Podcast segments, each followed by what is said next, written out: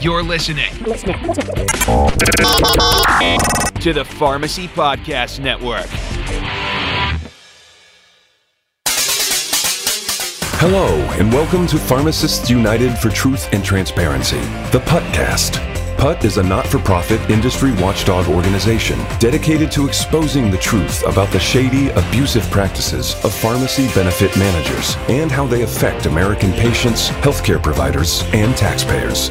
On the PUTcast, we'll talk to pharmacy industry experts, influencers, and patients, always with the goal of bringing the truth, transparency, and solutions to America's prescription drug affordability crisis. This is Monique Whitney. I am the Executive Director of Pharmacists United for Truth and Transparency, or PUT, as many of our members know us. I want to start by welcoming you to the very first episode of the PUT cast. We're excited to be here on the Pharmacy Podcast Network, and it's an opportunity for us to share more about the work we do, to talk to fascinating guests and to spread the message that we are most interested in, which is the widespread fraud and abusive practices of pharmacy benefit managers or PBMs. For those of you who are not familiar with PUT, we are a nonprofit advocacy organization that was founded almost 10 years ago by independent pharmacy owners who had gotten tired of the practices that were happening and wanted to raise awareness. And so here we are almost a decade later, we have many hundreds of members, and our spread is across the United States. And we are very pleased to say that uh, we've moved from a time when people had no idea what a PBM was to PBMs being in the news all the time and every day. I am so excited about the panel that we have with us today. We've got an all star group who are going to be talking with us about things that happened last year, but really some of the exciting things that have happened this year. We're just a few days into the new year, and we'll be talking about those exciting events and then what we think 2020 is going to be about as far as PBMs and PBM reform go. So I'd like to start by introducing the panel, and I'd like to start by first introducing Lauren Young. She's a second generation pharmacy owner and a PUT board member. Lauren. Hi, Monique. Thanks for having me. Hi, I'm so glad that you're here. And then I'd also like to introduce Steve Moore. Steve is a pharmacy owner. He is also the president of the Pharmacist Society for the state of New York. Uh, Steve, we're so excited to have you here. Welcome. Thank you, Monique. Thanks for being here. And then we have Scott Newman, an independent pharmacy owner in Chesapeake, Virginia. Scott is extremely active in Virginia. Scott is also PUT's president. Scott, welcome. Thank you. This is exciting and fun and looking forward to it. Yeah, yeah, we are too. So, so everybody, now that we're here and we're assembled, you know, uh, the idea here is to just have a casual conversation about what's been happening. So, last year was a big year. There was a lot of forward movement in PBM reform, we saw several state studies come out that exposed hundreds of millions in spread. We saw state governments start to perk up and take notice and take action. Uh, there were some exciting wins. There were some heartbreaking losses that barely crossed the finish line and then we've had this year start off. So I think what I would love to do is maybe Steve start with you and talk a little bit about the the New York rally that happened, the bill that was passed last year, the PBM licensure bill, and what happened with that, and then the big exciting rally that happened this week in Albany. Yeah, thank you, Monique. So, um, our PBM licensure and registration bill, uh, Senate Bill 6531, uh, was kind of the, the culmination of a, a few years worth of, of work here in New York. And, um, you know, we were incredibly excited for our legislator to pass that back in June. Um, it passed our assembly uh, unanimously, something like 113 to nothing. Um, and it passed our Senate with just a, a, few dissenting votes. So we were really excited that, um, you know, we kind of felt like we'd finally kind of crested that hill. You know, we had done, I don't have to tell this group or, or most of the audience listening what a, you know, what difficult job it can be to kind of explain what exactly a PBM is and, and how they affect patients and, and taxpayers. And, you know, we, we thought that that's finally happened here in New York. So, um, you know, unfortunately, you mentioned some some heartbreaking defeats at the end of the year, and uh, we were one of those defeats when Governor Cuomo vetoed our bill, um, you know, two days after Christmas. So all indications for six months had been that it was going to be signed, and uh, turns out that it, it wasn't. So um, we decided at that point that we, we weren't going to give up the fight, and with uh, support from hundreds of pharmacists throughout the state and our, our colleagues throughout the country, um, you know, those of you on, on this call, you know, Lauren and Monique in particular, uh, were very supportive in, in, kind of helping us to put together a rally on Wednesday, January 8th, when we had uh, uh, almost 200 pharmacists show up to the uh, governor's State of the State address. And so we're able to, to occupy a space and to kind of, so we say, share our displeasure um, with the fact that that bill was vetoed. And, uh, you know, not only did the governor notice, but New York noticed. And I think it's fair to say that, that we've appeared in, in a few dozen stories at this point in time since Wednesday. And uh, the conversation has already started about the next steps to uh, make sure that our bill gets passed this session which is really exciting. You know, we watched that from over in our different states. Uh, we were excited about that bill. We thought that that was some of the toughest legislation we'd ever seen. Uh, the way that it was passed through the House and the Senate so quickly, we thought for sure this was going to set an exciting precedent and that your governor could stand up and say New York wasn't going to take it anymore. And then, of course, the veto happened and that was horrible. and now here we are. Lauren, you were at the protest. What were your impressions?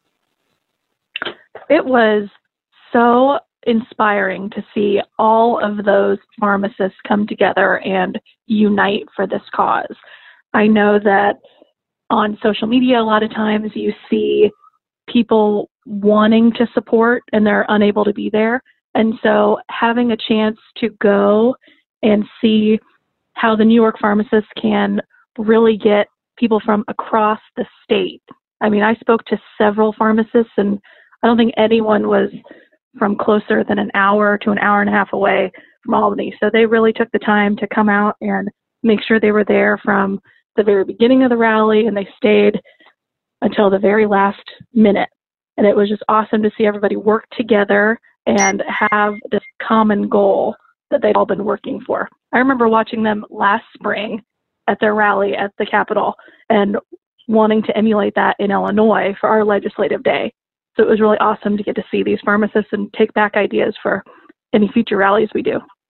Yeah, I, I totally agree. I, I find that New York, we're inspired by so many states and the different movements they make. And I find New York to be especially exciting. Uh, Steve, you guys did something really cool this year uh, you guys got together and you created something called the Fix RX campaign. And I know that you know we all here know a little bit about it, but I'd love for you to share with uh, with the listeners about Fix RX and what that is and what's been happening as a result of that. Yeah, thank you, Monique. So the Fix RX initiative was um, uh, largely born out of our, you know, a combined effort between PSSNY and the New York City Pharmacist Society. Um, in particular, a couple of their past presidents and, and former board members um, got together and decided that one of the things that, that, we had not done a good job of was was public relations and PR. Um, so the FixRx initiative was, was born out of the idea that we needed to not only be able to communicate a little bit more clearly to pharmacists, but also to uh, the public. Um, so uh, for anybody interested, fixrx.org is the uh, the group's website. Uh, they are affiliated with PSSNY, the Pharmacist Society of the State of New York, and you know, unfortunately, as we heard, our, our, our work is not done. Um, but the FixRx group did a fantastic job in 2019 of uh, bringing PBM issues to the front and center of the, the healthcare debate here in New York.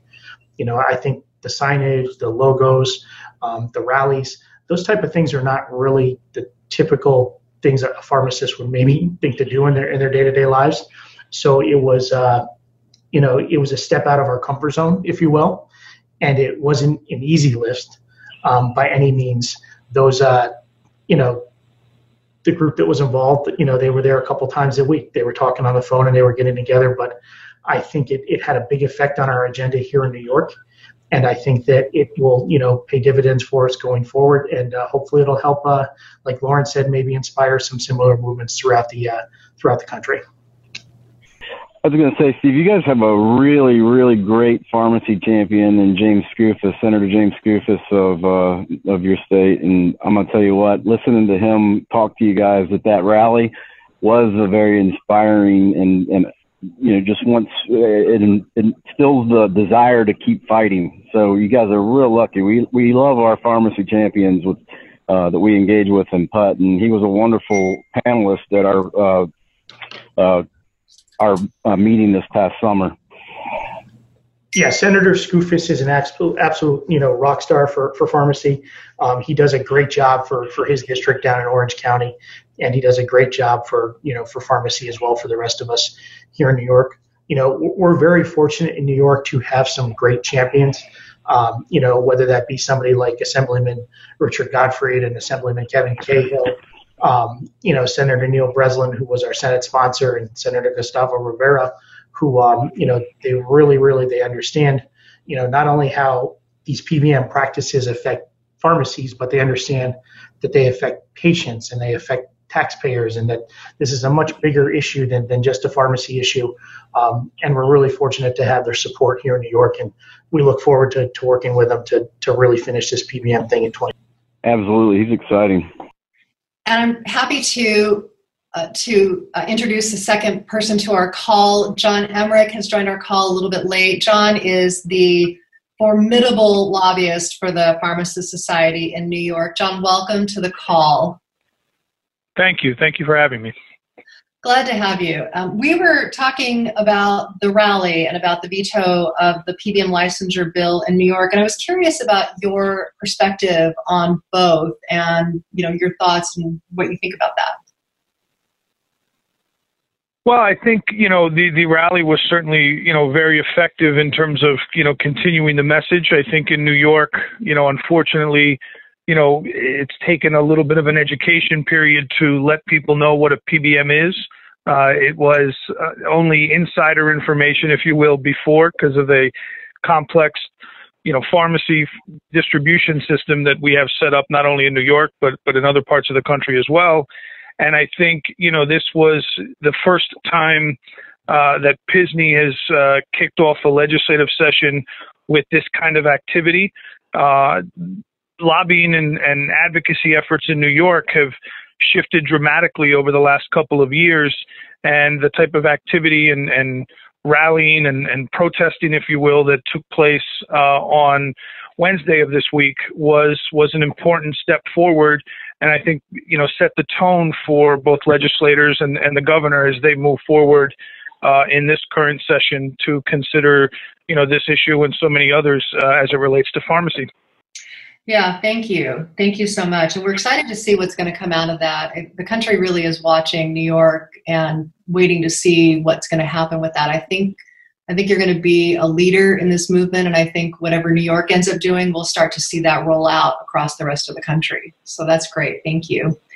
We were we started this part of the conversation talking about those heartbreaking defeats. There is another kind of defeat that uh, is an interesting one, which is the kind of defeat where something really big that you've waited for for a long time, something that you know is supposed to be is going to happen, it does falls short.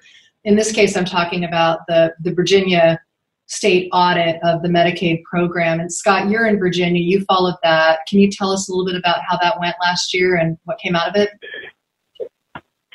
Sure. Um, the uh, Virginia delegates uh, in, in Senate uh, wrote in a, a, a, law basically requiring the audit. Um, there was a lot of resistance from uh, the obviously the PBMs to report any of the data that they were looking for, and of course it was things that happened around you know the country, like in Ohio and West Virginia, that prompted them to want to get that information.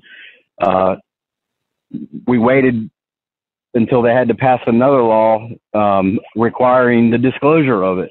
And uh, we waited for two sessions basically, and uh, they dragged it once it was due to be released on the 31st of October of last year or the previous uh, 2018, and um, they decided that they wanted some more comprehensive information, and of course they gave them 18 months worth of data that was supposed to be released on the 31st of 2019, and uh, they really delayed and dragged on.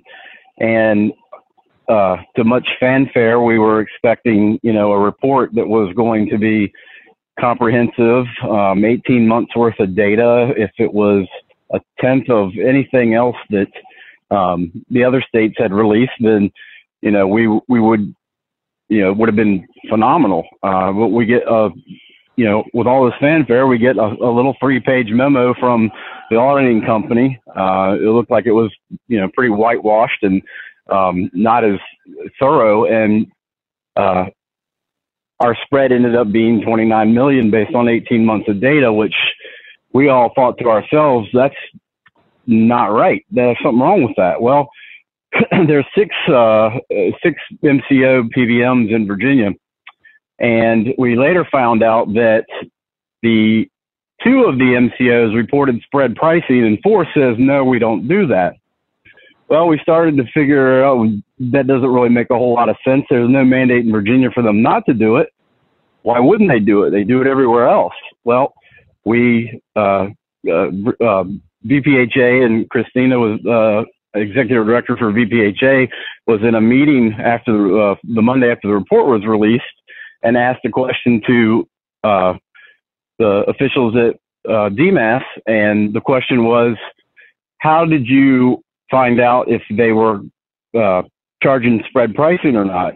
And their response was, well, we asked them and they said they didn't.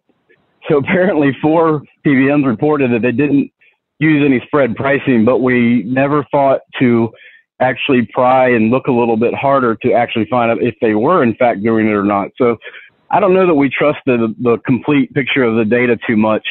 Two, two reported it, four said that they didn't, and the response was basically, we don't do that, and that was all there was to it. So it's an interesting, you know, dynamic going on right there. 29 million is nothing to shake a stick at for sure. I mean, that, that's a lot of money. Uh, and ultimately, the, the, the report that came out from, from that, uh, information was to test the viability of a carve out in Virginia. And ultimately, they just concluded that it would cost about the same. And we all know, just based on what's happened in other states, that that's just inaccurate. There's no way that that's possible. Right. And we all know that if you ask a PBM a direct question like, Are you charging spread pricing? And they say, No, we're not charging spread pricing. Of course they're telling the truth. Why would they lie? Of course they are. uh, interestingly enough, the gentleman who had uh, uh, who was in charge of the uh, data collection with uh, with the state uh, quit his job and opened up his own um, auditing company, uh, uh, analysis company, shortly after um, the report, or shortly before the report was released. So there's some interesting things going on there. I, I think there's probably uh, a lot of information out there that he he knows and can't really talk about, but I'm sure that man has a story to tell. Yeah, I'm sure you're right. Thanks, Scott. Appreciate that. So, Lauren, coming over to you, you are in the Midwest, so you're in Southern Illinois, and there's been some exciting movement in Illinois going from quite literally zero, less than zero, to having real reform taking place there. Can you tell us a little bit about what's been happening? So, we are very lucky to have our own pharmacy rock star here in Illinois, and he is my senator, Senator Andy Manar and we have been working with him for the past two years to get pharmacy benefit manager legislation rolled out across the state. Last year, he was the main chief supporter and sponsor of the first ever PBM regulation bill that passed in the Illinois legislature. And then he was able to get an insulin copay cap during the veto session last November, and he has announced that he is going to be working towards removing PBMs from Illinois' Medicaid, state retiree health, and state group health plans.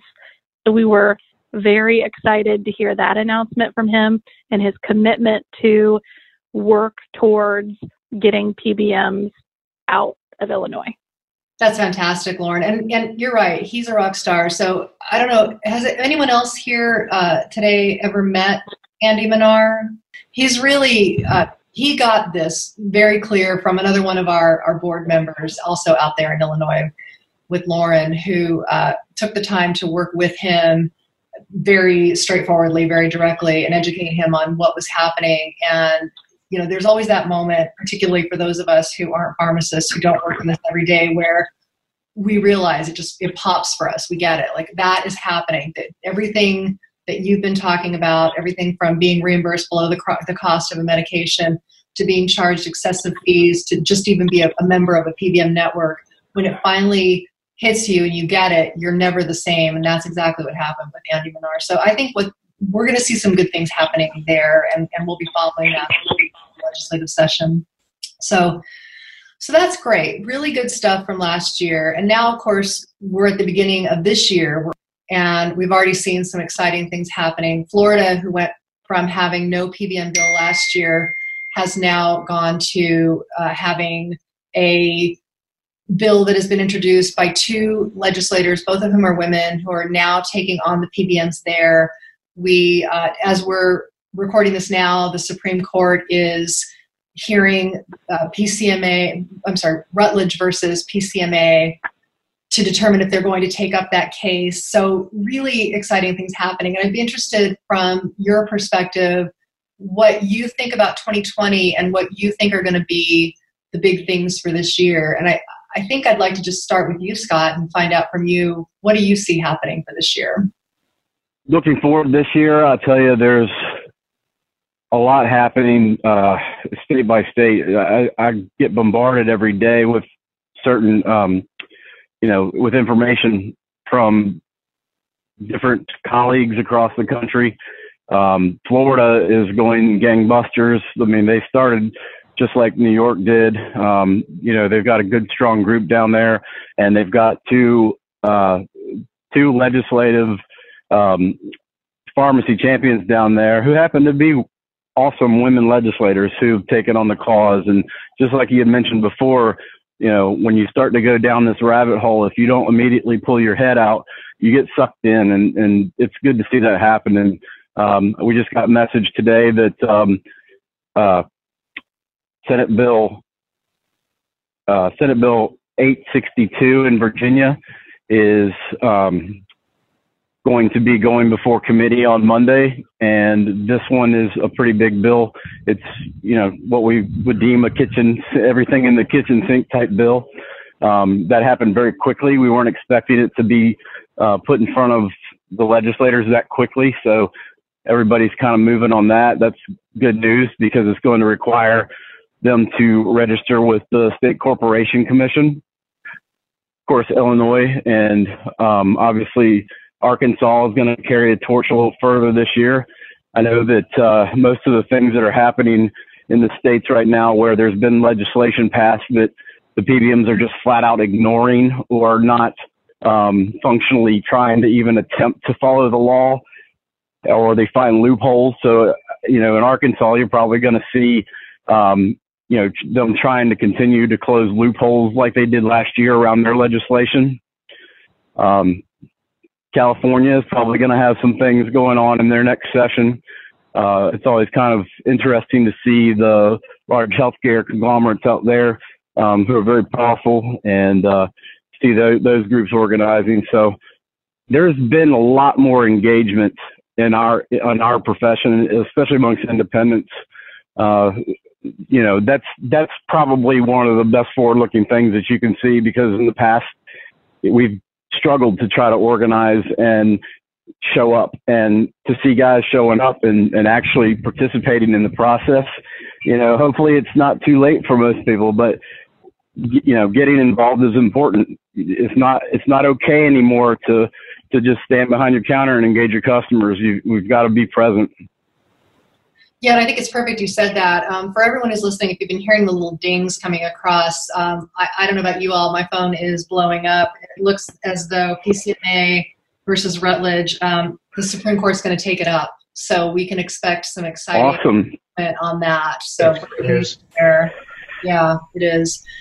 Um, Steve, I'd love to get your perspective on what you see this year is going to be about and what you think is important. Yeah, I think the announcement that that excuse me that that case is going to be taken up by the Supreme Court is uh, going to have a big impact on on what happens throughout the country in 2020. Um, and you know, and one thing I don't want to undersell the importance of, of you know the legislation regarding the PBMs and um, everything that's going on. You know, it, it's fundamental to to any any business. We need to be able to, to cover our costs and you know pay our bills in order to survive and thrive. Um, but one thing I, I, look forward to is maybe some movement on the provider status front as well. I feel like we're we're making some good progress there, and it'll be great to kind of you know get to a point where pharmacists we can practice at the top of our licenses. You know we can participate with uh, you know here in new york we can hopefully participate soon with CLIA-waived testing and point of care testing.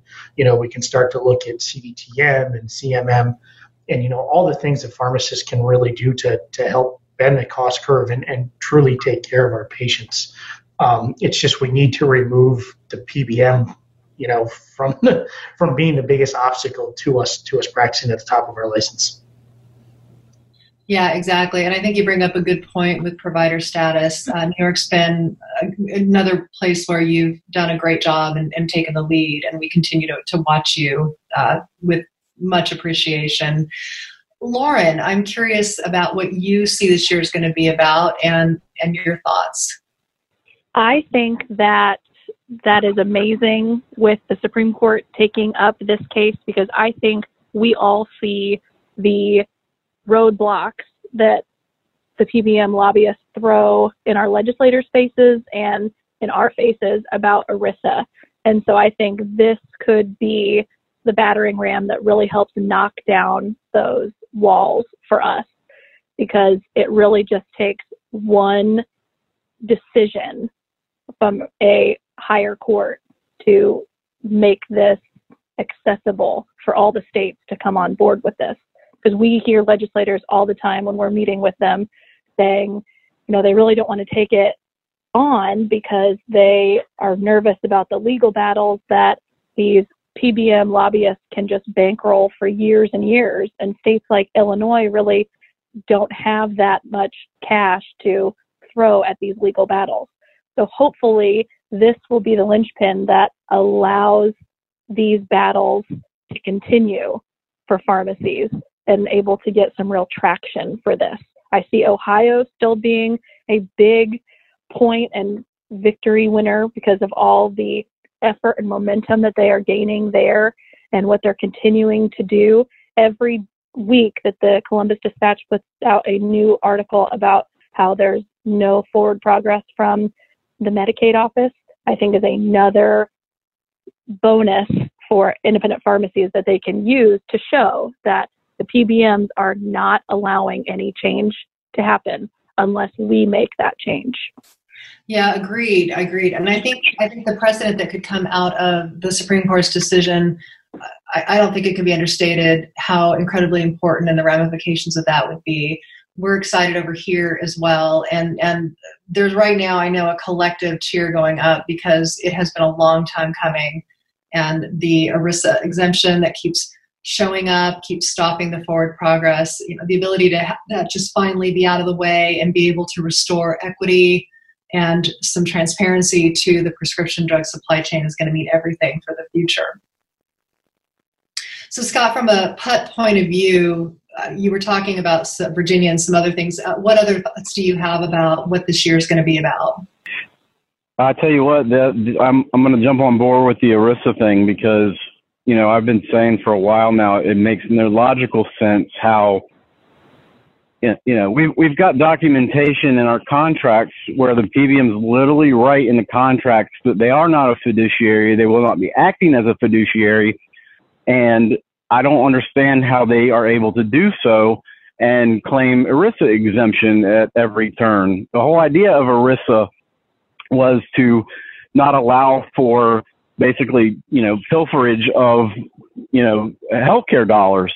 Um, and, and, that's exactly what's going on there. So, you know, I, I hope that, you know, the attorneys generals and, and all the states that have participated in writing the Supreme Court to justify that they do have uh, a, a legal argument for uh, for enforcing regulation on the PBMs uh, based on you know the the monetary side of things you know is going to be huge for us. It is a game changer. It's one of those things that you know they'll no longer be able to hide behind that veil and we know how good they are at hiding behind veils I just think that that's. I mean, I'm I'm beside myself reading about this right now as we're, as we're all talking because we've been waiting for this, and and it's a huge win just for them to even entertain uh, addressing it. We all know that they don't pick that many topics. This is a big topic, and it's a big topic that's going to, you know, uh, it, it's going to be for, front and center with the cost of medications and the expensive prescription, you know, drug debate. It's huge. Yeah, absolutely. Uh, Steve, one last question, and then we'll wrap up. I'm curious what the what's next for the FixRx campaign. You've done such groundbreaking work, uh, inspired movements across the country. What do you think will happen next? Yeah, so we're going to uh, sit back and, and not take a break, but sit back and kind of see how the legislative session starts to shape up here in New York. Yesterday was really um, the first day that our, our legislators were, were back to business in Albany. So obviously, we're, we're disappointed with our bill uh, being vetoed in, in 2019. So we've got to, um, you know, work with our, our supporters and, and assess what our, our next steps are. So very excited about the, the news coming out of the the Supreme Court, and uh, hopefully that'll play a big role in making things move here in New York uh, a lot easier. Yeah, absolutely. Well, we're going to be excited to see what comes out of the FixRx campaign as well. And of course, with the other movements that are happening across the country, that's why we are here. That's why Pharmacists United for Truth and Transparency was created and chartered. So, with that, I think we will wrap up our first ever episode of the Podcast. I want to thank you all for uh, taking time to be with us today to talk about what has happened, what you think will be happening upcoming. There's going to be some good things. Don't you guys think so? I do. Absolutely. Yeah, good. Very good. All right. Well, to everyone who's listening, thank you so much for tuning in today to our episode. Look for more episodes of the podcast coming soon on the Pharmacy Podcast Network. Thanks. To learn more about Pharmacists United for Truth and Transparency, please check out our website at truthrx.org. Once again, that's truthrx.org.